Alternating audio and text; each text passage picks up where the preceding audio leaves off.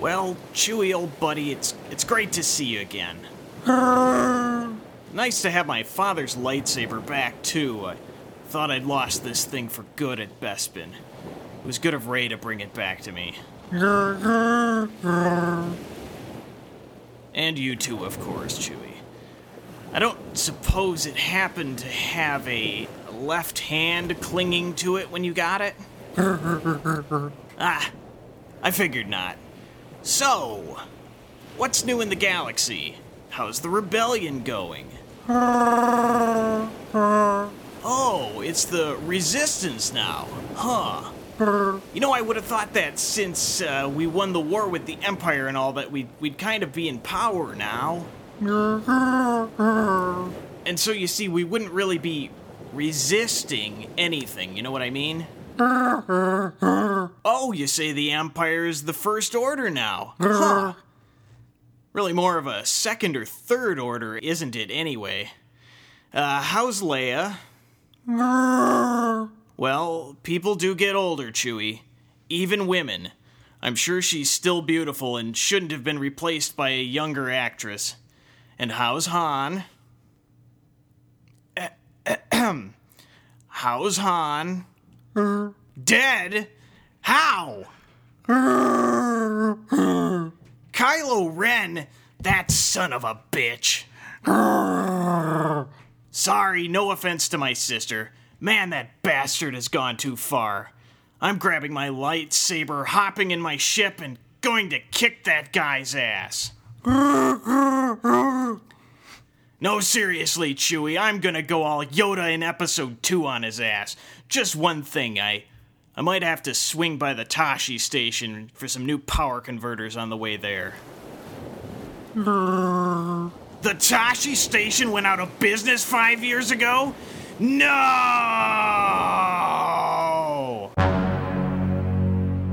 In a world where the human race has nearly unlimited access to all forms of media,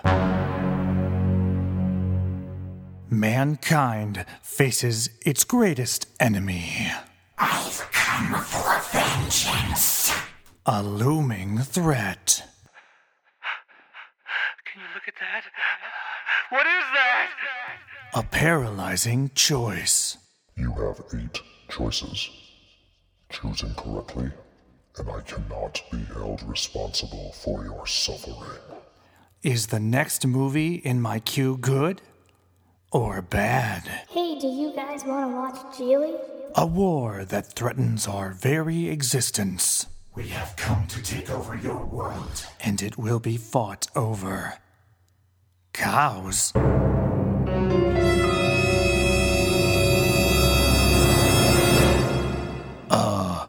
One podcast dares to make sense of it all, so you don't have to. This is the Sacred Cows Podcast. And now, welcome your hosts, Hey, everybody, it's Pete. Hi, I'm Mike. Thanks, disembodied voice guy. Hey, disembodied voice guy, I heard you were vacationing in Aruba. How was that? Oh, it was killer. Ah, well, that's good to hear, yeah. Yeah, I got a killer tan, caught some killer waves, Uh huh, sounds real nice. took a killer boat ride with a killer whale, Uh huh, I see. and I spent some killer time with the locals. Uh, you could spare us the details about that part. Oh, no, no, no. I, I, I just drank a crap ton of some killer rum on a killer beach and got so killer drunk I don't even know what I got up to during those warm, warm killer Aruba nights. Um, well, okay. But I remember there being a lot of blood. Huh. Well, um, so, sounds like you had a, uh, a, a killer good time then. You're goddamn right I did. um, but uh, no, really, it was uh, all about that killer tan. Uh so how the hell you can get a tan? I didn't even. I don't know how that Uh, works. Pete, just up, don't, up, mm, mm, mm. Welcome to the Sacred Cows Podcast, the podcast where we talk about old movies 99.9% of the time. And sometimes we do roundtables about new ones. That's right. uh, one of the times we do that, certainly. but we want to we want to keep a good thing rolling because I don't know about you, Mike, but after last week's Star Wars, not last week's, but last time's Star Wars episode, I just want to keep going with the Star Wars thing. What about you?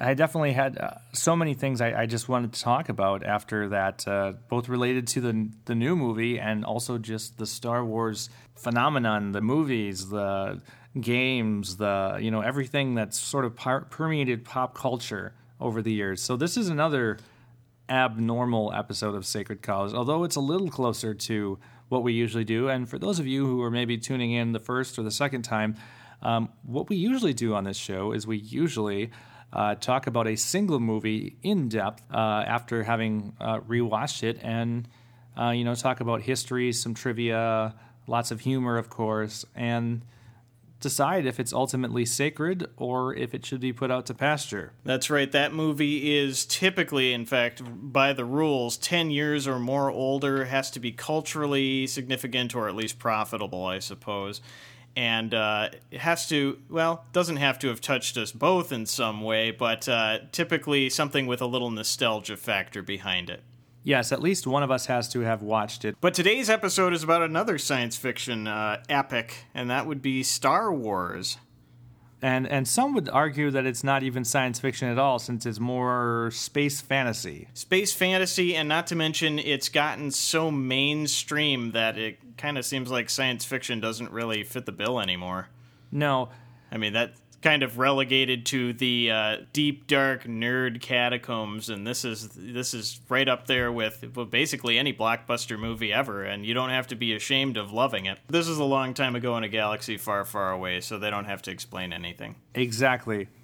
So I, I think the best way to start this is that we're going to get any thoughts that we have about the force awakens out and then we're going to go back and talk about the uh, original trilogies and the rest of this phenomenon surrounding Star Wars.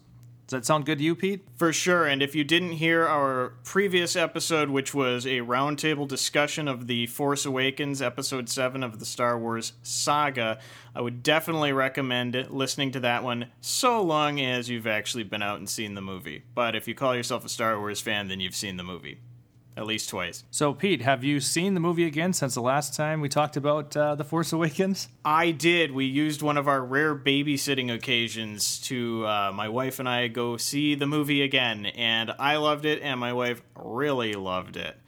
So that was a great uh, bonding experience there. Uh, what about you, Mike? You see it again? Uh, yeah, I saw it again. If you listen to the last episode, uh, you know that uh, we made a work function out of it. So we all went and saw The Force Awakens in my department. Uh, Damn. If only my department had done that. Uh, so great. So you've seen it three times. I've seen it twice. Uh, what did you think about your latest viewing, Mike? Um, well, you know, I did enjoy it the third time. I think I probably got the most out of it the second time because the second time is after like you know I poured through the internet and and saw those secrets and things like that, and I was like, oh, there's that and that and that.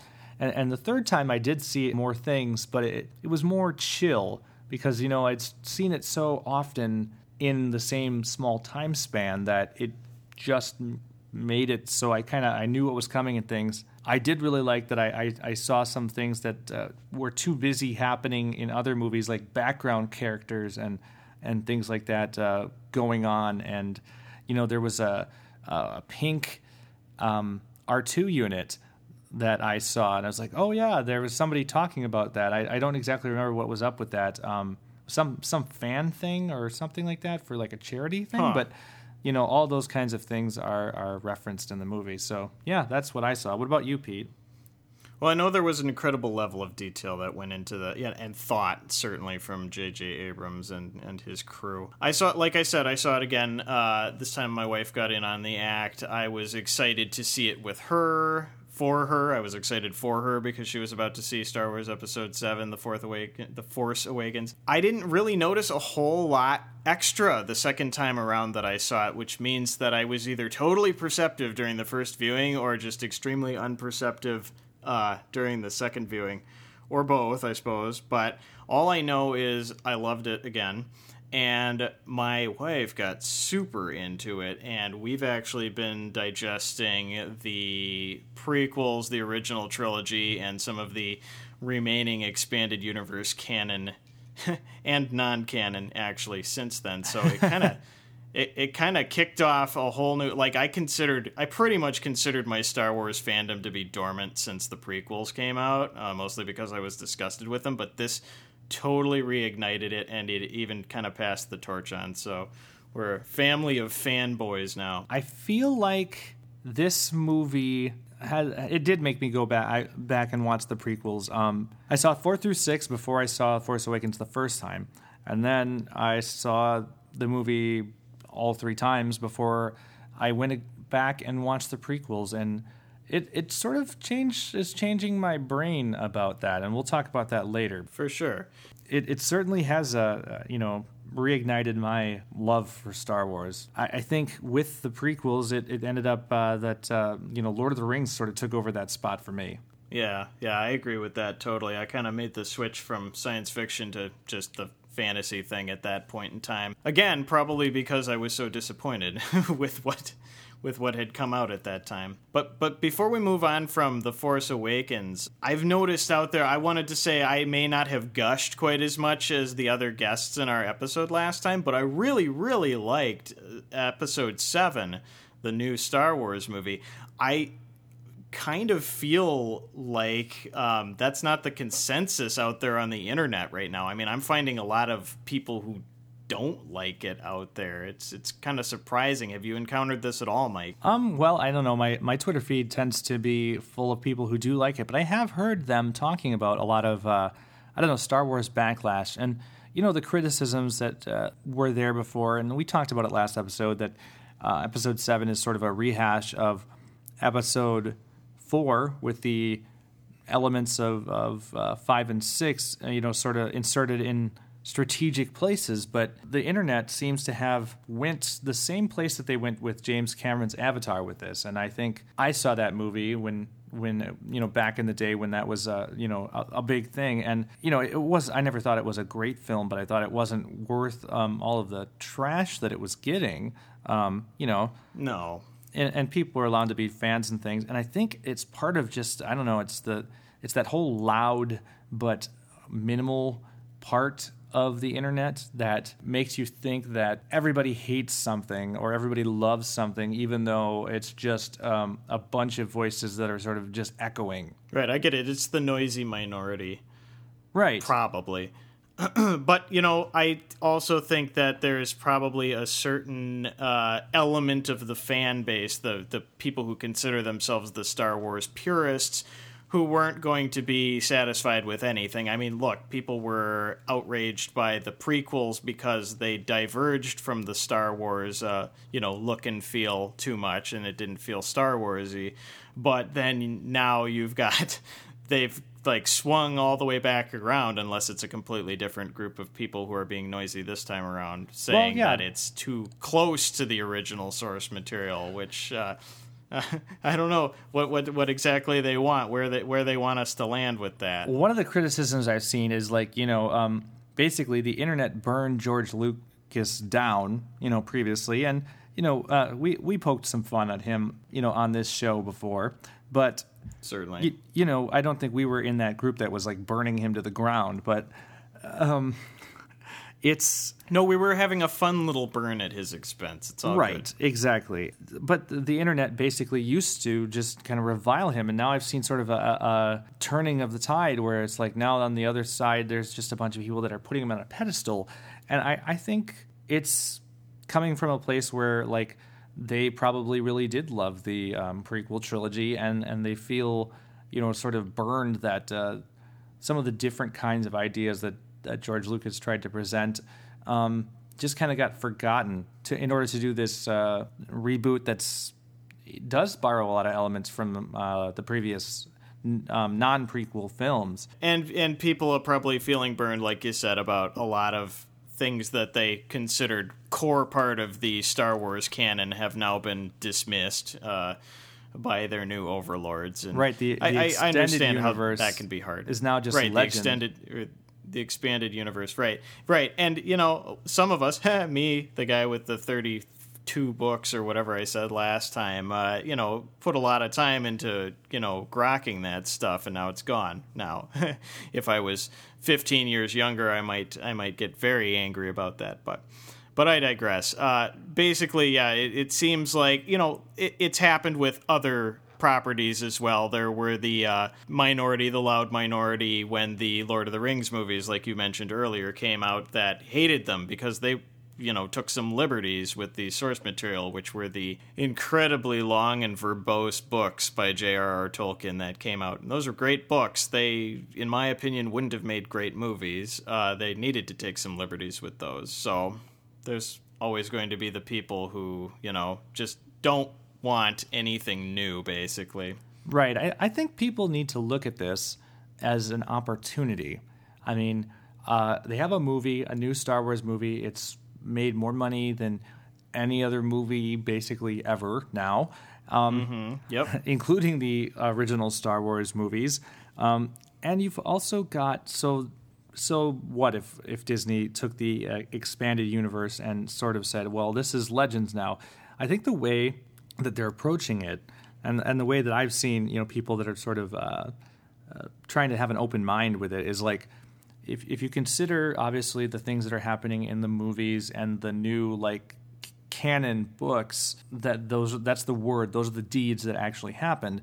The legends is sort Right. of like you telling stories on the you know to over a campfire. So this is you know the the books about Han Solo are like hey did you hear about the time that Han Solo um, fought off those pirates on blah blah blah it, gi- it gives them things to draw from for reality so then they can sort of have these other books like they're never going to stop publishing like the Thrawn trilogy for instance um, Right. it's always going to be published under Legends label, but you know they could uh, you know borrow some ideas from that in the in for a, another side movie or something like that. You know, as they expand like Han Solo's adventures uh, or you know all of the adventures, um, and then they'd be like, well. These were conflated and confused with other myths, and then you get this. So it doesn't ruin the thing that you love just because it changed. No. And you know, now that you put it that way, I mean, to the new characters that were just introduced to us in episode 7, the very idea of Han Solo was a legend until they found out that it was real. So, who knows what's legend and what's fact? And does it really matter? you know, they're all just stories. Right, exactly. So, uh, anything else uh, we want to say about episode 7, Mike? Uh, we talked a lot last time, uh, certainly, but uh, you could probably talk forever about this movie. I think I I've said uh, about everything I want to say. Um, there's so much more uh, being written just about like um, music and stuff now. I mean, that's the other thing that I w- would add is um, music has always been so important to the Star Wars uh, saga, and John Williams' score for episode uh, seven is a bit understated, is what I've been reading. But uh, people that are are looking at it, I've started tearing it apart and realizing that um, no, it's not necessarily understated. It's just that uh, it's a lot more complex, and there's a lot more other musical styles um, being put into this to represent the characters being uh, different.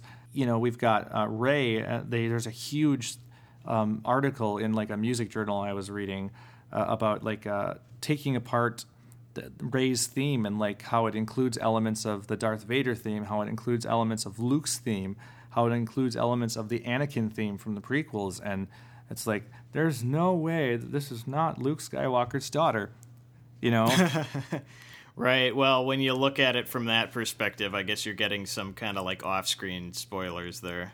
Well, yeah, I mean, there, but there's all there's all sorts of like st- talk about the different studies on on the music and, and things like that too, which uh, often has a clue to to the to the movies, and also it's just good. I and you know people have have I've heard the knocks against John Williams' score and they've attributed it to his uh, health problems and that sort of thing. But I like the you know just because it's not all fanfares like some of the older stuff. I mean, uh, you know, I just I just recently let's just say this his his uh, scores for the original film are fantastic. I just watched uh, A New Hope and every second of that movie is is populated by just fantastic music i have to say and i guess i don't really remember the the soundtrack too much from episode 7 but i like the the uh, the idea that there was some complexity and some meaning behind that certainly Well, and and he uses there was a lot of different musical styles. Like like you you didn't have any like um, fugues and stuff like that, but you know during the imperial era there was lots more like fanfares and obviously marches and and music Right. of those styles. So he's sort of um, you know playing with the idea that the time has have changed in Right. this movie. And if you look at the original trilogy versus the prequels, there was also some of that there, like uh, a lot more like sweeping, like aria style um, music in in the prequel trilogy because uh, it's this republic that's sort of at war and stuff, and uh, they think things look good and they're not, and yada yada yada. So, anyway, sorry. galaxy was a different place Right. Certainly. We kind of said this at the end of the last episode, but BB 8, he was great, and that's about all we said about him. Th- there's more to the BB 8 story. I mean, he was a he was a very cool little droid, and at first, I mean, he's one of the first things you see when this movie, you know, once the initial crawl and then the obligatory shot of a spaceship uh, happens on the movie, you basically see BB 8, and it's just like. Uh, me being the cynical guy that I am, I was like, okay, here's the toy commercial starting already, and I'm gonna hate this robot because he's gonna be a little mechanical Ewok. But he's he turns out to be very cool. He's got an excellent little, you know, droid personalities is kind of a Star Wars thing, and he's got an excellent little droid personality. Yeah, and I like the uh, the the tools and things that he have like has uh, uh, makes sense for the kind of robot he is. You know, he's got a little flamethrower. Uh, you know, Which he uses as a thumbs up at one point, that little flamethrower when he's helping Finn uh, when he's helping Finn with the girl. right, and he's got like a little stabilizer uh, arms and things like that that help him stabilize himself on the Falcon, which you can imagine he would use for something else, but. He's clearly designed to be uh, a more rugged sort of uh, R2D2 that can go out with, uh, say, Poe Dameron when he's going on a, a solo mission, you know, to a dangerous place. Right. I'm just glad he didn't have rocket launchers, like little surprise rocket launchers, like R2D2 has had in the uh, in the prequel trilogies that he never used again. But no, he was a cool little droid. Um, and I guess I heard I don't know where this information came from, but I guess I heard he was he was based on the original uh, design for R2D2, but they couldn't technically pull it off at the time. Uh, that's the, that is what they said. It's um, from original sketches of what R two D two should look like. this movie looked good because they relied heavily on practical effects, and I guess that's why that droid looked pretty decent, honestly. Because even now in 2015, I mean, the parts of Episode 7 that are CG are very noticeably. I mean, it's not like you can get it to the point where you're like, is that CG? Is that not CG? You can pretty much still tell, you know, same as you could 15 years ago when these movies came out, uh, the the prequels that is. So, and I it kind of felt like that was maybe the weakest part of the movie was some of the CG work uh, with the characters, not necessarily the effects, but the characters. The uh, what was her name, Maz? yeah, character, or uh, the the big bad, uh, the big bad evil Jedi wasn't oh, um, Snopes, was it? It was Snopes. Okay, I was thinking, I was thinking the the website. It harkened back to the prequels a little bit, where it was like you know too CG heavy, perhaps, but that's neither here nor there. Uh, practical effects are always best, and that's basically what the Star Wars legacy was built on, anyway. Practical effects and miniatures. Yep. mm-hmm. All right, so I think with that, uh, let's bid adieu to episode seven, The Force Awakens, and We shall enjoy seeing more material each and every December, Disney, about Star Wars. Thank you. and we'll be right back to talk about the prequel and original trilogies. So, Mike, as I said, uh, the episode 7 fervor has struck me, and what I immediately wanted to do was go back and rewatch everything that had come before. You know what I mean?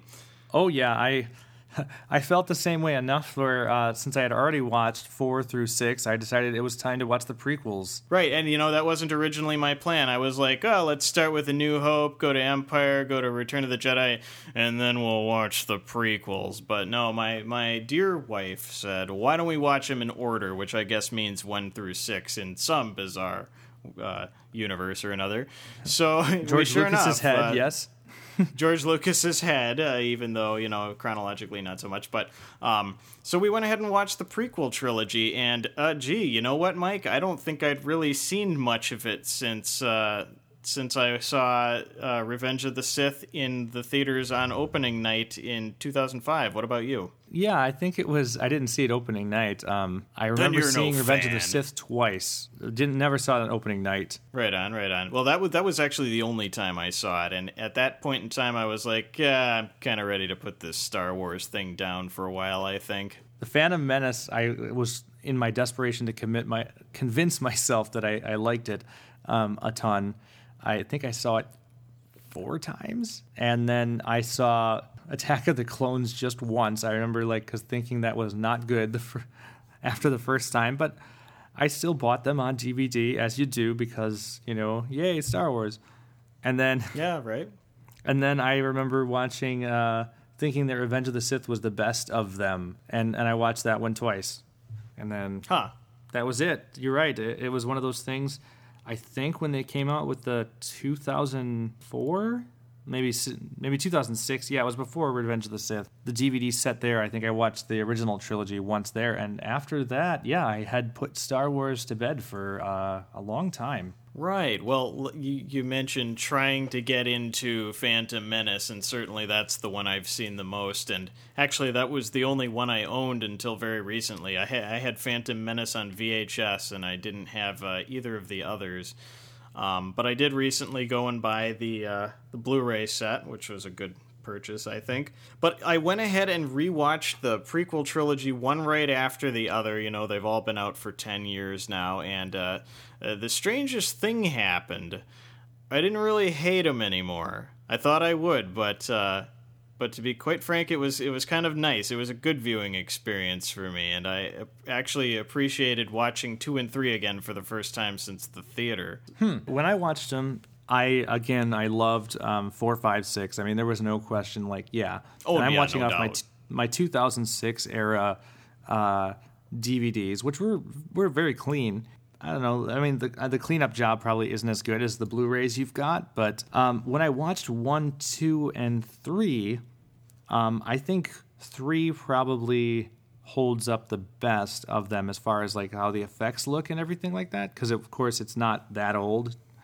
Um, they kind No, of got, I mean it is ten years old, but but yeah, I was surprised at how uh, much more I appreciated what was what they were trying to do. Lucas was trying to do something that uh, he wasn't probably equipped to do by himself. I mean, the reason that four, five, six are really good. Well, four he had like no budget, um, and five and six it was a collaboration between artists. You know. And I Yes. think what really needed to happen with one, two, and three is he probably needed that collaboration again. And and there are moments of brilliance in, in these movies that if you can focus on those, you can put the bad stuff out of your brain. Although it is a lot harder with the Phantom Menace, to be honest, uh, to put Jar Jar out of your brain, and in Attack of the Clones to put a lot of the Anakin like angsty romance stuff out of your brain. But yeah, um, yeah, you you pretty much have to go into the movies with either version of Anakin, telling yourself you're you're not going to see any real Shakespeare performances. I mean, the acting's really not super great. I hate to say. No, and but but if you look at like, uh, I think Ewan McGregor as uh, Obi Wan Kenobi was actually a wise choice. It was he did well. He pulled it off, even if he doesn't look like Alec Bald or not Alec Baldwin. Oh my God, Alec Guinness all that much. Well, yeah, and I think some of the strongest scenes of the whole um, prequel trilogy are mostly in three, and sort of the the buddy cop banter with uh, Obi Wan and Anakin. You can tell that you know one's the master and one's not, but then the, you know they're, they're just kind of poking each other like people that are you know good friends. Right, yeah, you know, partners like like cops or whatever, like you said. Well, by that time he's a master himself. I'm I'm fairly sure, at least according to the Clone Wars, which I have been digesting since. Oh right, yeah, he's no I've longer an, a Padawan. He's the he's an he's a full Jedi. Yes, even in the second one, you can see hints of that. Although he's a bit more snotty in Episode Two. You know, I'm pretty sure that uh, Hayden Christensen took an acting class between two and three at the behest of like everybody involved with the Star Wars project because he really does shape up to be quite a bit better, you know, in his delivery in the third movie. And uh, I honestly, I hated the third movie when I saw it. I didn't hate it, but I thought it was just you know some CG garbage, you know, with no plot whatsoever. I really liked it this time around. I think I agree that it's probably the strongest of the three at this point. to me, it feels like the culmination of what uh, George Lucas was trying to do. Like, if you never saw the other two, one and two, you know, episode one and two, you could probably just watch three, read the opening crawl, and be okay. You know, with with I- understanding how he got there to becoming Darth Vader. I mean, everything you Well, need we- is there.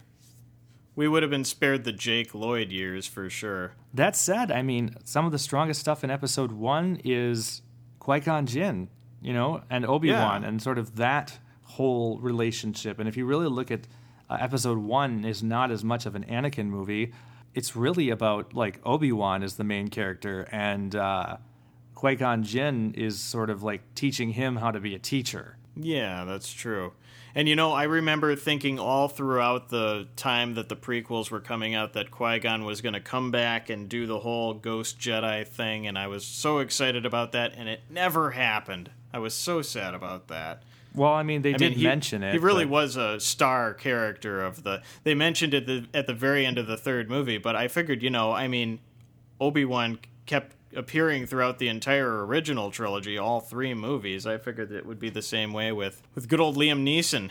Unfortunately, not so much. But then again, Jedi's from the Old Republic apparently scarcely resemble, you know, the powers and whatnot that they had in the original trilogy. There were some major differences. part of it's the evolution of filmmaking as a special effects medium, and the other part of it is uh, I don't know, just uh, story wise, they can talk about the the Jedi's in the era era of the rebellion as well, just Luke, and basically uh, Yoda's only teaching him things, and we don't see a lot. No, I mean they're they're basically the the idea is that the Jedi are no more, even though as the legends now tell us there were plenty of them, but uh, those can be taken with a grain of salt nowadays. And there's a lot of uh, implication of off-screen powers that Luke never like uses in like Return of the Jedi. Oh, geez. Luke's doing the whole gamut in Return of the Jedi. I mean, we we talk about that later, but he's he's he's got his powers. Then they're they're at his command, basically. So we're still talking about the prequels then. Okay. you know, the biggest elephant in the room with the prequels was that everybody hated them when they came out. Like that that's what you remember about the prequels. They came out, everybody hated them, they said boo and like you never heard from George Lucas again until he sold Star Wars to Disney, basically. Another part of the prequels that really that people didn't understand, and maybe you get it now, is like it's a more cerebral story than four, five, and six. It is. And you said George Lucas was trying to do something uh, different than he had already done. He was trying to tell a different story at that point in the evolution. Right. Four, five, and six were about people, and I think that's what you know. That's what we're getting with seven. Is it's about the characters. Yeah, the prequels are about the Republic and and sort of like what went wrong. So he was trying to tell a story about you know how a republic falls and how power corrupts and it's his Silmarillion basically. This is his textbook of of what Star Wars is, and then everything after that is people's stories. Exactly, exactly. It, and while you know the the execution, you know, was a bit lacking, um, when you kind of uh, put that hat on and say, "Oh, I, I get it," you know, he was talking about democracy and uh, how fragile it is, and you know how the emperor is manipulating both sides at once to get them to go to war, and no matter who loses, he wins. You know, all those things, and, and talking about that, and you know, if you think about the political time climate at the time, right after the uh, 9/11 for for two and three. You know, you got the Patriot Act and things like that. It, It was very relevant, certainly. he was the doing his best, but they they are flawed movies. But when you consider we're still talking about them versus I don't know other movies that came out at the time, that does say something. That's true. Of course, they did have the Star Wars name behind Well, them. yes. I I feel like the biggest sins of the prequel was not the storytelling or the effects or any of that. It was it it was the casting and the character choices. I think the biggest problem with the trilogy is that they managed somehow to miscast Anakin, twice. I mean, Jake Lloyd was uh, pretty dull. He definitely had no acting chops, in my opinion. Uh, actor for Anakin, and then they somehow managed to get someone just as like terrible. I don't know if they were like they said, we, okay, we have to get an equally untalented person to play him as a teenager, and he got better as time went. But it just episode two really kind of was like, this is some bad acting here. I have to say. Yeah, I I don't know. I maybe I always had thought maybe that uh, George Lucas was trying to take a a relatively unknown actor and and just sort of uh, make him something. And you know, kind of like what uh, the original trilogy did for Mark Hamill until he had his accident, and then he kind of ended up doing really well with the whole voice acting thing. You know, being in like everything under the sun. That's true. I, I just don't I don't feel like Hayden Christensen faded away because he was typecast as a Jedi though. I mean, it's Oh, no, no, no. I- they took a chance on somebody, and I don't think it panned out. Right. I, Mark Hamill was a good actor before he was there, and like the way that he played Luke in the first movie, like he, you know, when they talked about it, he wanted he played Luke as like the whiny farm boy. That was a, an, an acting choice, you know. That was the character, right? hmm Well, Star Wars made a lot of actors' lives miserable, especially in the the 70s and 80s, because you know everybody everybody kind of got typecast. I mean, other than Harrison Ford, I mean. Carrie Fisher is Princess Leia. Mark Hamill is Luke Skywalker until recently. Alec Guinness said that he hated Star Wars because now all of a sudden everybody just knew him for being Obi Wan and not his, you know, four decades of work before that. So it is what it is. But uh, I don't think anybody really got typecast by the prequel Star Wars trilogy. I mean, the the actors that you've still heard of uh, seem to do pretty well in their own right uh, in in different realms. Basically, I'm thinking Right, Natalie it- Portman, Liam Liam Neeson was like the biggest blockbuster name like four or five years ago. Nothing to do with science fiction. So the downside and what people rightly criticize is the uh, acting, but a lot of that is going down to Lucas's directing style, and and people have said that, and that's where he does take a lot of uh, guff, and rightly so. He'll take the flattest take sometimes too. You know, when he's you know doing multiple takes on a scene, he'll take the flat one. for who the hell knows what reason, right? Only he knows. It's different than than the uh, ways that uh, like the the uh, the original trilogy do it, and the way that Episode Seven does it. They definitely definitely uh, do emotion well. Oh, certainly. I was I, I compare it this is from the original trilogy, but we watched Empire Strikes Back and that scene where Han and Leia are trapped in the corridor trying to fix something and they just keep moving closer and closer, doing all this, you know, lovey dovey talk and stuff like that. And I pointed at the screen and I said, That right there has more chemistry than all of Hayden Christensen and Natalie Portman in the entire prequel trilogy, right there. That scene where they're trapped together in the hallway. Lucas didn't direct that. Yeah, that's why. Lucas didn't direct, yeah, episodes five and six, so that that uh, is to your point. but even then, I mean, like he he definitely had there was emotional moments in Star Wars Episode Four. You know, the one first one he directed. Well, the only one he directed of the original trilogy. Yeah, um, I'm kind of itching to talk about those now. Do we have anything else we want to say about the prequels, other than my biggest personal sin is probably that I didn't hate Jar Jar as much as I probably should have. I thought he was maybe okay. I think, like I said, uh, they're not as bad as you think, and you know, obviously. Um, the Jar Jar character is designed for uh, children, you know. So Right. I but I really wanted that theory that he was the big bad for the whole series to be true. I really wanted it. But upon watching the obviously they scrapped that idea, but upon no, no, watching he's Rey's father one- for sure. Oh, yeah, I see the resemblance. uh, uh, no, no, no. I mean, obviously, it can't be true. He's he's he's an idiot because he's an idiot, not because he's covering for his awesomeness. Right. So, no, let's go talk about the original trilogy. Right. So this is, of course, the one that we all grew up with, and um, going back to watch it again uh, for the first time since I could no longer bring myself to suffer through the grainy quality of a VHS, because that was the only way you could watch the original. Well, it wasn't the original; it was the THX remastered, but the no additional footage added version, which you know used to be a big purist about that. So it's probably the first time I saw it in about 10 years. Do you watch these movies uh, frequently, Mike, or is it kind of an uh, again, it's it had been a while for you? It had been quite a while. Um, I I used to be one of those guys who was like, you know, oh man, I can't believe he added these things and blah blah blah. You know, I, I'll still say Han shot first. That's uh, Of course. that that that thing is, is sort of like unforgivable, but uh, I don't really find that I care as much about all the extra stuff. Do, um, do you want to hear something interesting? What's in the? Blu-ray version, in the Blu-ray version, I was like, "Watch, watch, dear. Han's about to shoot for, or uh, Greedo's about to shoot first.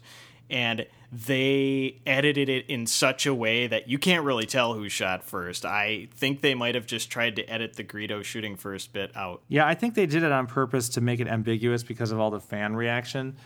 Well, yeah, that I mean that's the only reason they would do that. But I, apparently that was in response to an uncomfortable moment in the first place where they were like, "Han's not a cold-blooded killer." Uh, well, you know, it is if he's a slimy alien, I guess, but whatever. Right. Obviously, he's had dealings with this guy before, and this guy's not above like blowing his head off. Or he's just some punk and he doesn't care. So, cuz he's like dirty Harry in space.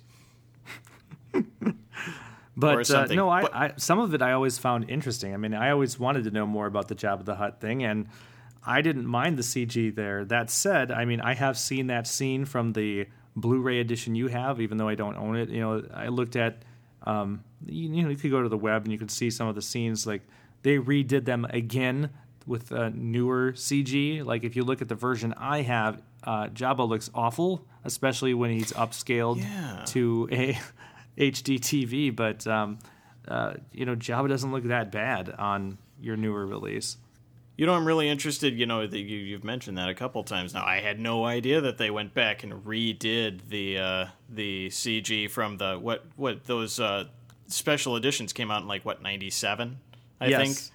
Yeah, It- so they've been redone like three times, and they really Right. do spare no expense to do that. That said, you know that I, I do understand the the whole for the sake of cinema history, they really should release remastered original cut, just as you I know, like wish they do they with Blade. would. Yeah, you can watch a Blade Runner, the original cut, or you can watch the the new director's cut. You know. Or the final cut, I should say, because there's like five director's cuts of Blue of Blade Runner. Well, you know, maybe maybe Disney will do that if only because they know that people would buy it. But you know, it seemed like George Lucas was really into his updates to the movie. He's like, "This is the way I wanted to make the movie in the first place, but the technology wasn't there," and and everybody like screamed, "Put it back the way it was!" And it seemed like he didn't really want to. Like he thought he was improving what he had done. I saw an interesting uh, article about like um, the things that he's fixed um, that nobody talks about. There's certain scenes where like a, a droid's eyes are are not moving correctly, or there you know there was continuity errors that people have pointed out in different things like that. That uh, you know he's used CG to fix those things, or you know something looked like garbage even in the original cut, so you know they used they cleaned it up to make it sharper and different things like that. You know, uh, as much as people do gripe about the other things, it is nice to have some of those things fixed. Well, and I'm sure many people just didn't notice them because you know to their they were looking for things that were out of place, and it sounds like he used his technology and his CG to fix things that were out of place, so you wouldn't have seen them. Right. So, but but I don't care. You know, it's great. It's all well and good to go back and fix your creation. Although I think that George Lucas kind of invented that whole thing. You, can, take, it too far. I did not like it that they put uh, you know the scene in Empire Strikes Back where he talks to the Emperor via hologram for the first time, and it was a different actor. They put the you know they CG'd the one from Episode three in, and in Return of the Jedi at the end when you see all the Ghost Jedi's again, they put Hayden Christensen in there, which just made me go, "What the hell?" Uh, it was a tender moment for my wife, though, who had grown very attached to Anakin Skywalker by this point. Uh, but yeah, yeah, I, I was like, why did why did you have to do that? Why, why would Luke see uh, an Anakin Skywalker that's in his prime when Yoda standing there clearly is in his prime? It's Yoda as he's remembering being remembered, you know. Right, it's Obi Wan Kenobi not as uh, Ewan McGregor, but as Alec Guinness. So yeah, I mean the, the the changes were unnecessary, but like you said, there's probably some changes that nobody noticed that made for a better viewing experience. Just out of curiosity, Mike, uh, when you were a kid, what were your favorite original Star Wars movies? Like, in what order? Uh, I probably liked Return of the Jedi the most because I liked the speeder bikes. The speeder bikes were cool. Yes, I liked that speeder bike sequence. I think I liked the Darth Vader Luke Skywalker uh, duel in front of the Emperor a lot. Yes. And I didn't quite understand everything that was going on uh, in Return of the Jedi. Well, there's three separate things going on that they that they juxtapose throughout the entire like last half of the movie. Yeah, it's- it's too much going on for a little kid. Yeah, so I probably liked three, one, two. I think I actually like two, three, one now. Very good.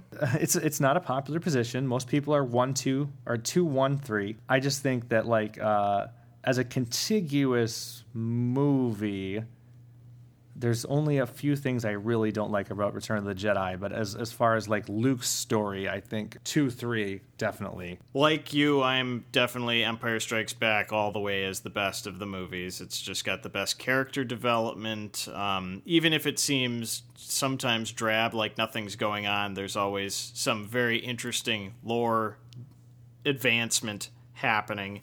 And also, Lando Calrissian's a badass, and we get introduced to all the bounty hunters in that movie. We see Oh, what a true badass Darth Vader really is, you know, freaking lording it over the whole fleet from his super Star Destroyer. and he masterfully does all that stuff on you know like plans everything out on Bespin. Right, he's not just he's in the first movie he's kind of just a thug. He's not even in charge of anything. He's like uh old bony chin cheekbones uh, lapdog uh, Grand Moff Tarkin, but in the second movie he is truly you know, he's in charge. He's second only to the emperor, I think, at that point. Yeah, and and you can see it. and that I think maybe shows a transition from uh, this is not canonical in any way, but it kind of shows a transition from the uh, the bureaucracy being in control of the empire, like the last of the republic is being, you know, is still got a hold on things too. Like the Dark Lord of the Sith is now in charge of the show, and things are truly going to go bad for the galaxy at this point. That's the one problem I have with uh, Return of the Jedi is that the character of Darth Vader is built up like you can see how much in charge he is in Empire, and then he's just kind of back to lapdog status in Return of the Jedi. Well, you know, the big bad comes along and he's, you know, he's pulling the strings basically. He does treat Vader talking about the Emperor, of course, he does treat Vader very much like a, a pat talking about him, like he's not even there and all that kind of stuff. But, you know, he shows him who's boss in the end. Spoiler alert. Yeah, I guess Palpatine is probably the the most consistently characterized character because every one of his Sith apprentices basically is disposable garbage to him. Oh yeah, for sure, for sure. I think Vader is his his prized uh, disposable garbage, certainly. But, yeah, but he's um, totally willing to give up Vader for Luke. Oh yeah, totally. Yeah, right. That that's true. He's he's willing to uh, trade up, as it were, trade in for the newer model. And a younger, newer model. Right. And the way he talks, he is just, you know, we see him a little bit as the old disfigured emperor in uh, episode three of the prequel trilogy, but he's just gotten so much worse in the intervening years. And, you know, he's, I mean, I understand that Jedi was shot 30 years or whatever before episode three, but he's just looks like he's aged in evil so much he's just gaunt and his voice sounds like this. He talks like he is the embodiment of evil. It's just great. It, it's awesome. i was Well, thinking to myself i was thinking to myself the old argument does a plumber working for the empire on the death star deserve to die if they blow it up dude, if you're working for the Empire in any way and you see these two guys walk down the aisle like they did in Jedi, the Emperor and Vader, you know you're working for an evil organization. exactly. Those people are those people are evil. There's no way you could, you know, slice it another way. Oh So- man, It- uh, the way that I understand, uh, like that Senator Palpatine in the prequels, um, you know, looks different from um, uh, Darth Sidious, you know, and eventually when he becomes the Emperor, um, is that he's basically in at least the third movie just wearing, uh, he's using Force magic to project the image that he still looks young and not, you know, fucked up by the Force. right, right. Although the prequels tried to retcon a little bit and show that like Mace Windu, Mace Windu effed him up a little bit in their final fight, but I don't Well, know. he did. I always, I always figured that he was just gross because you know the dark side makes you, you know, the dark side is like meth times ten. But right yeah and well and if you look at it i mean um you know anakin isn't when when you know at the end of the of uh, return of the jedi when you see him out of the mask um, he's a bit screwed up from the force too you know you can see you can see where the burns are and they did a pretty good job in episode three matching those burns on uh, you know a heavily make-up hayden christensen to right. those burns on on uh, Vader at the end of Return of the Jedi, but you can also see like just under his eyes where the, there's giant circles and stuff, just like the Emperor that the dark side of the Force has just been eating at him. Right, right, right. No, it was very, very nice touch, and I thought, I thought the third movie was, was very thoughtfully put together. Certainly, uh, it had a lot of really great moments, but I would say, um, per my most recent watching, oh, and another great thing about the third movie, the Jabba the Hutt thing, Jabba the Hutt uh, sequence at the beginning, the minisode or whatever. Oh, uh, uh, you mean Return of the Jedi, not the third movie? Yeah, that's the, that's what I meant. Sorry, the Yes. Return of the Jedi. Yeah, th- some of the best Star Wars action of the whole trilogy, I think, is the Jabba the Hutt thing. I don't Well, know. yeah, I really, really liked it. it- it's like a it's like another like adventure and it you know that would have been awesome to to just have like a you know someday a Star Wars movie where well and we're getting them now just you know adventures in the Star Wars universe Right. Yeah, they're they're not necessarily. I mean, that was fairly incidental. I mean, the whole thing was to get Han Solo back, but they could have dispensed with that. They could have put it in the crawl. Oh, and they got Han Solo back from Jabba the Hutt. Blew him up. Leia in a bikini. Sorry we didn't show you. We just put it in the crawl. Um, but no, that was great stuff. Um, something I didn't love so much about Jedi uh, this time around was the Ewoks. I never minded them before. This time around, it just kind of felt, you know, like an episode. It was like E.T. meets the Gremlins meets, you know, as a creature feature. yeah it was it was weird because like they're totally planning on like eating these people you know eating the Ewoks Right. are totally eating humans and then all of a sudden you know C3PO who they worship uh, tells them not to and then all their friends now uh, I, don't know I, it just it doesn't really hold that much weight to me no, no, and they're just it's it's. I get the criticism that it's just a ploy to get the kids involved. I mean, everybody they're cutesy little Ewoks, and it seems like the human actors around them just kind of ham it up all cutesy too in response to them. Especially Harrison Ford, like everything with the Ewoks involved and Harrison Ford's uh, interactions with. I don't know if he's winking at the audience or what's going on there, but it's just like uh, this. This all just got a little too, you know, twee for me. It is what it is. Uh, anyway, you know, I used to like Jedi second best of the trilogy, but I have to say, watching the first one, which is episode four now, uh, I always felt like it was slow. It kind of didn't have modern pacing and that kind of thing. But it really is a well put together movie with an excellent soundtrack and uh, a, a decent uh, treatment of the characters. I think, even if it's even if it's just supposed to be the you know latest of an endless round of uh, like Logan's Run knockoffs or whatever. Well, yeah, there's there's uh, there's not any more iconic scene in the Star Wars trilogy than you know longing Luke looking up at the twin suns as they set and the music you know that's in the back. I don't even you know we you just have to think about it and it comes to your brain. You know. Oh yeah, for sure, Princess Leia with her hair and the cinnamon buns uh, is how you think of her, basically, unless you're still thinking about her at Jabba's palace. Um, Han Solo in his white shirt and black vest, he doesn't wear that a whole lot for the rest of the the movies. I mean, it's just when you're thinking about these characters in their prime, Luke with his tunic, you know, this is how you think of them, you know that's what comes to mind. This is the iconic beginning that started it all of the Star Wars phenomenon. It starts with Episode Four, and I have to say, and it, uh, again, the soundtrack just fantastic. Um, every moment feels like a familiar memory. You know, it's just I don't know. I I, I thought it was really fantastic watching it uh, this time around. I always have to watch the Star Wars. Um four, five, and six, I have to watch them as a trilogy. When I watch them, I can't really like stop. I don't know. It's just a natural thing, you know. You typically watch, you watch four and then you put five on right away. Certainly, I think. Yeah, exactly. Now this time I was gonna try to do. You know, everybody talks about you know what order to watch the movies. And I was tr- gonna try to do machete order, but I'm just like, mm, yeah, I really need to. I really need to finish this out after watching, you know.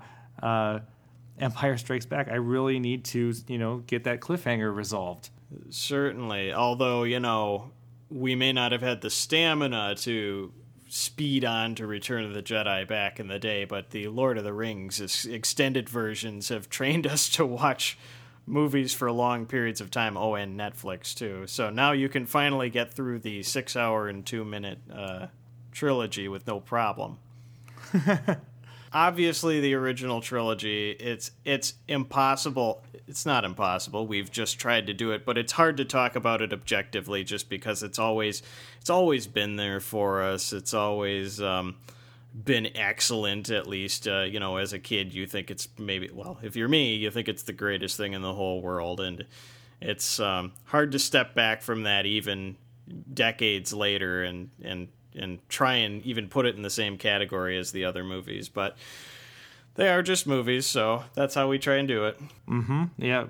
at the at the end of the day, we uh, we still can choose not to watch them. Well, I chose not to watch them for a long time, although that was a technology thing. Who wants to hook up VHS up to a, a freaking HD TV? Seriously. I'll tell you what, it looks terrible. All right. So, do we want to talk about the uh, Star Wars phenomena in general now? We we've had hintings of it already, but uh, Star Wars is so much more than than just movies. I mean, it's uh, it's b- comic books, it's books, it's TV specials, it's uh, I don't know, it's cosplay. It's just it's a feeling in your heart. You know what I mean? It's Star Wars. Mm-hmm. Mm-hmm. Well, it's obviously the it's the most famous uh, thing, fictional thing ever to exist in the world. That you know, anywhere you go, you know, uh, if you had nothing in common with somebody, you could be like Star Wars, and they'd be like Star Wars. You know. yeah. People who have no exposure to Star Wars whatsoever know who Luke Skywalker and Darth Vader are. I mean, it's it's just something that all you know almost everybody in the whole world knows who that is basically. It, like you said it's it's a legacy that is unmatched by anything else that's ever come before. I mean star trek tries to be like that but let's face it it's not. Star wars no, is no i mean it, you know there's there's fandom and fan bases and stuff like that out there but just star wars is a a cultural uh, icon. It's like mickey mouse And, Well, and now you- the two of them are joined forever. Haha. And if you think much. about it, I mean, uh, the reason why it's so epically well known is because it's about feelings. The force is about feelings. Uh, you know, the light side is is is good, and um, you know, being at peace, and and the dark side is you know rage and and anger and and hurt, and everybody deals with all of these things. So it, you know, it, it's so universal Right. Well, it's it's the the classic good versus evil uh, story archetype, basically, and and the discovery of the hero, the uh, the quest, the arming of the hero, you know, the struggle versus enemies, the struggle versus themselves, and then finally the uh, you know the resolution. I mean, it's just it it follows a story type that has been told for millennia and has been successful for millennia.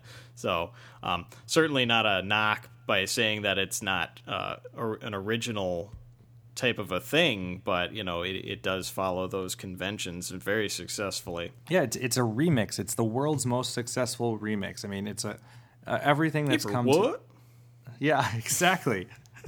um, and and and people do identify with uh, you know how simplified it is. It's it's romanticized. It's you know if the world was only um, so easy as good and evil and and uh, not just not the shades of gray. And you know that's part of the reason that uh, some of the um, prequel trilogy gets you know some flack is because you know Lucas was adding adding some shades of gray uh, there, uh, perhaps unsuccessfully, but um, he was trying. Well, and just a a lot of extra detail as well. I mean, I I really believe Star Wars is the fact that it is so simple and it's uh, uh, just a universal type of a tale versus, like you said, the prequels. They tried to introduce a whole lot of.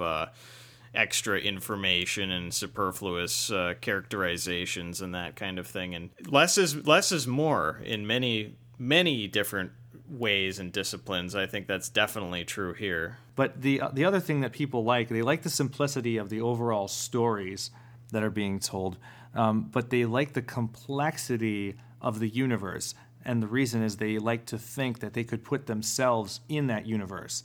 You know, they see all of the denizens of the cantinas, and they say, "Look at all these possibilities." You know, I could be any one of them. You know, or in the back where you can't see me, or, or you know it's that imagination thing in this simplified universe. It's true, and it's not uh, it's not so exotic uh, that you can't imagine yourself in those play uh, you know these places, these situations. I mean, these are I mean, yes, it takes place a long time ago in a galaxy far, far away, but it it has some very uh, familiar themes. You know, it's just like these people are just living their lives, you know, in a you know backwater planet somewhere, which you know people from Wisconsin can kind of get behind. You know, it's not uh, far from the bright center of the universe type of a type of a thing. I mean, these are just ordinary people, and you know, when faced with an extraordinary circumstance such as you know evil empire or whatever, they they have a very human reaction, and that's to fight back. And I guess everybody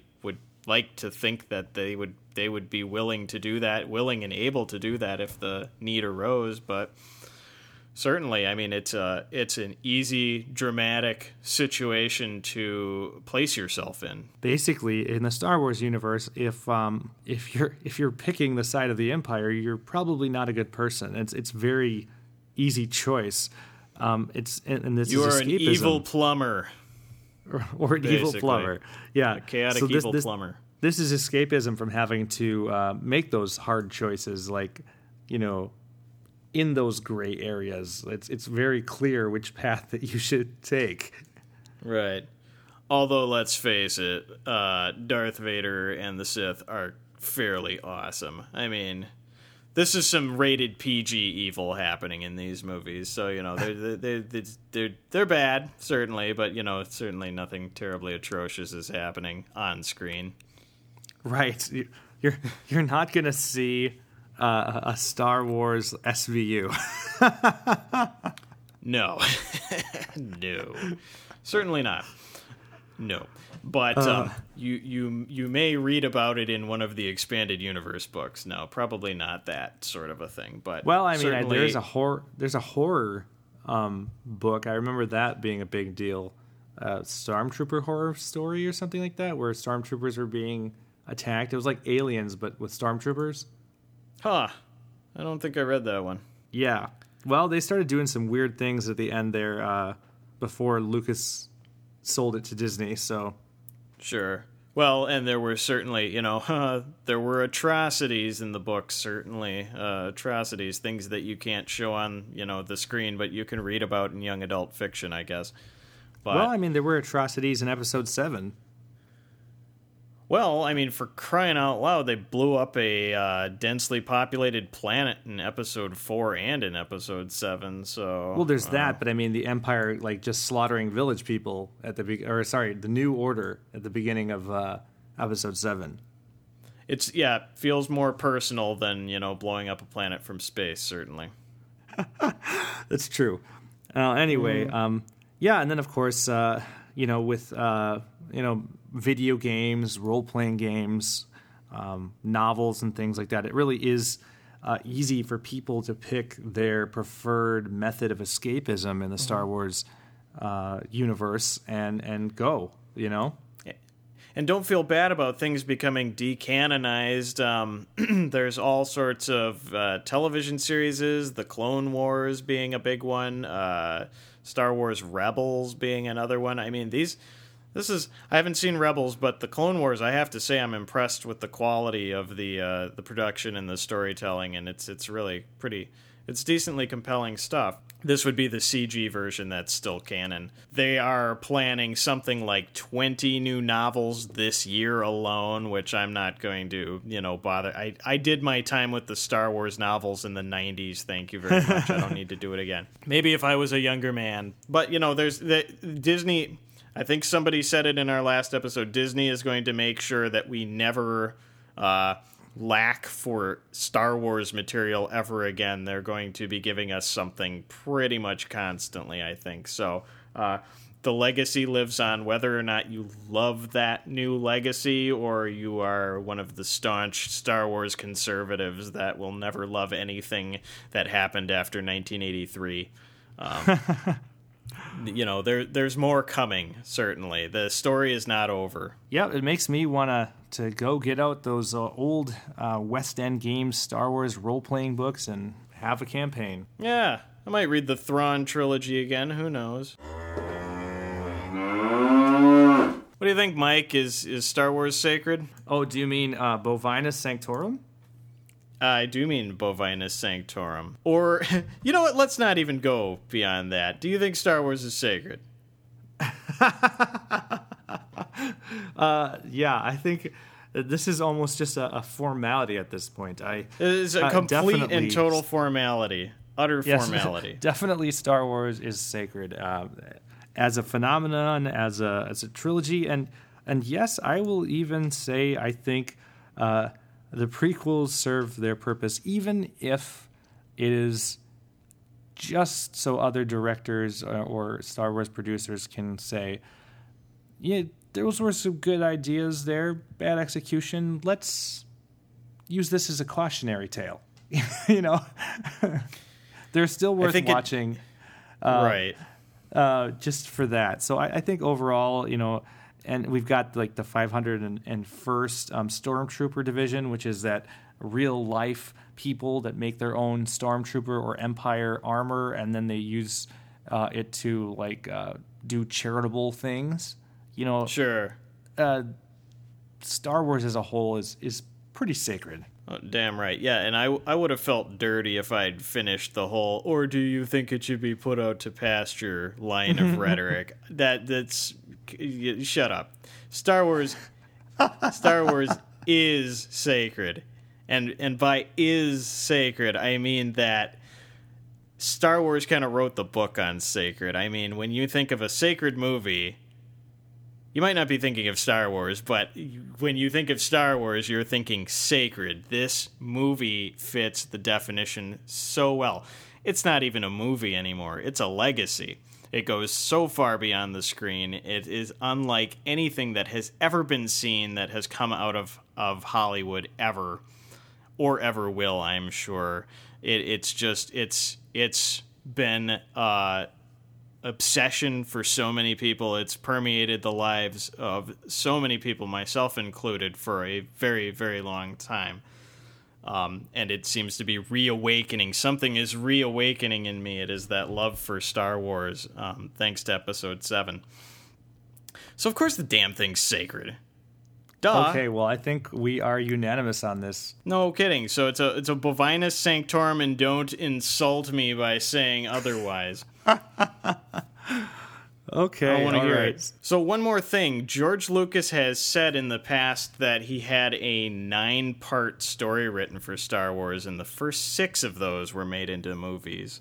Uh, we don't know how much of the other of ideas from the other three parts have been seen or ever will be seen, but we have to presume that Disney probably bought those ideas. What do you What do you think? Are they?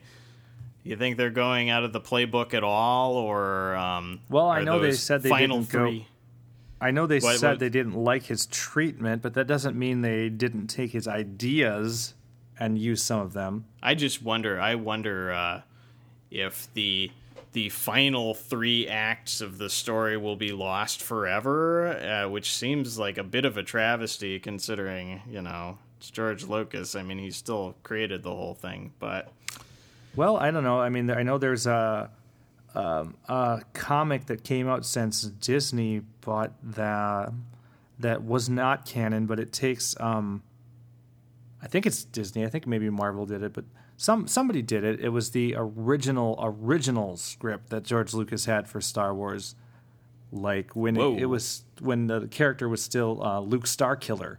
Luke Starkiller, sure. I don't remember what it's called. Um, if I if I remember, maybe I'll uh, look it up and put it in the show notes. To, but yeah, it, it was very different characterizations and things before. You know, he went back to the drawing board uh, after being turned down sometimes. You know, Huh. Well, that's interesting. Uh, yeah, if it is Marvel, Disney owned Marvel, uh, be interesting to see that even they are coming out with some uh, legends things that aren't part of their canon.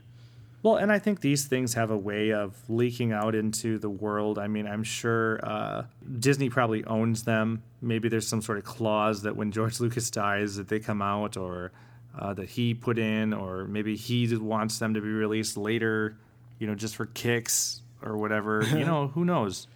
Who knows what the stipulations of a four billion dollar deal may uh, entail, huh? There's probably a stipulation of rolling around in money, but uh, Yeah, or in his grave. One of those two things, probably both, actually. so Well, well, it'll be interesting to see how it unfolds, and it will, I think, continuously be unfolding from now until in e- basically eternity. or if it's uh, you know beaten into the ground, one of the two. Yeah, one of those two things.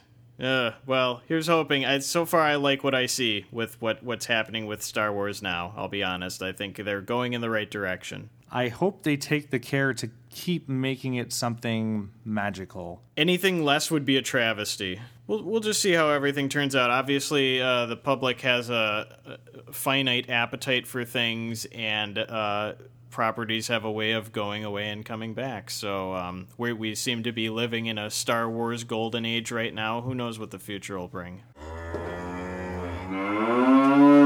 And that concludes our episode on the rest of the Star Wars saga. That went pretty well, Pete. I think so. I just, you know, I could talk about Star Wars ad nauseum, which I think actually we may have achieved here today. Yeah, this is probably a more meandering episode than uh, a lot of our other ones, but uh, we might have said a few things that'll make people talk or hate us. Yeah. By the fans, for the fans of Star Wars, that is. Certainly some controversial uh, things by not completely bashing the prequels, I think. So we'll see how that No, goes. no.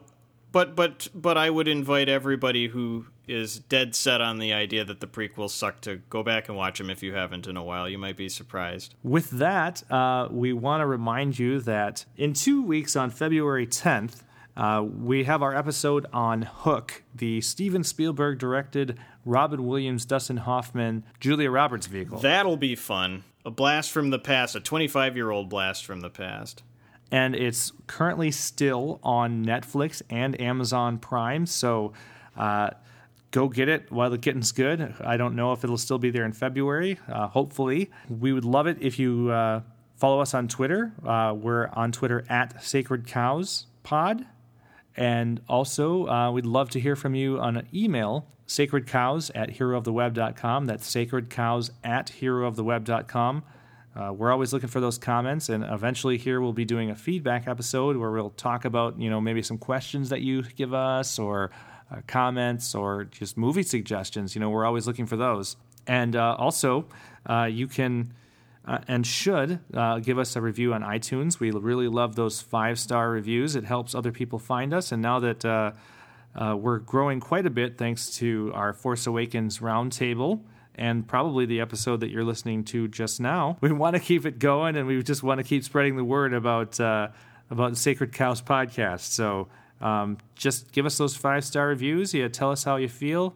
Uh, we will read those on our uh, re- feedback episodes when we have them, and yeah, we just want to know what you think. Please, please do give us your reviews uh, and any feedback that you may have because it brings a lot of joy to our hearts to uh, read read your words and to read them out loud actually for everybody else. So, so. Please and thank you. It's it's great to hear from you all. And with that, um, you can find me on Twitter. I'm at White Morph, and Pete has a different way to get hold of him every week. Yeah, um, I was going to say something about the galactic holonet and all that, but uh, let's face it, I, I don't think you can type what Aurebesh alphabet into your computers, so it wouldn't work. No dice. Okay. No dice, folks. Just just uh, go through the standard channels. All right. And uh, with that, again, uh, do not forget uh, Hook in two weeks, and we will see you then. May the force be with you.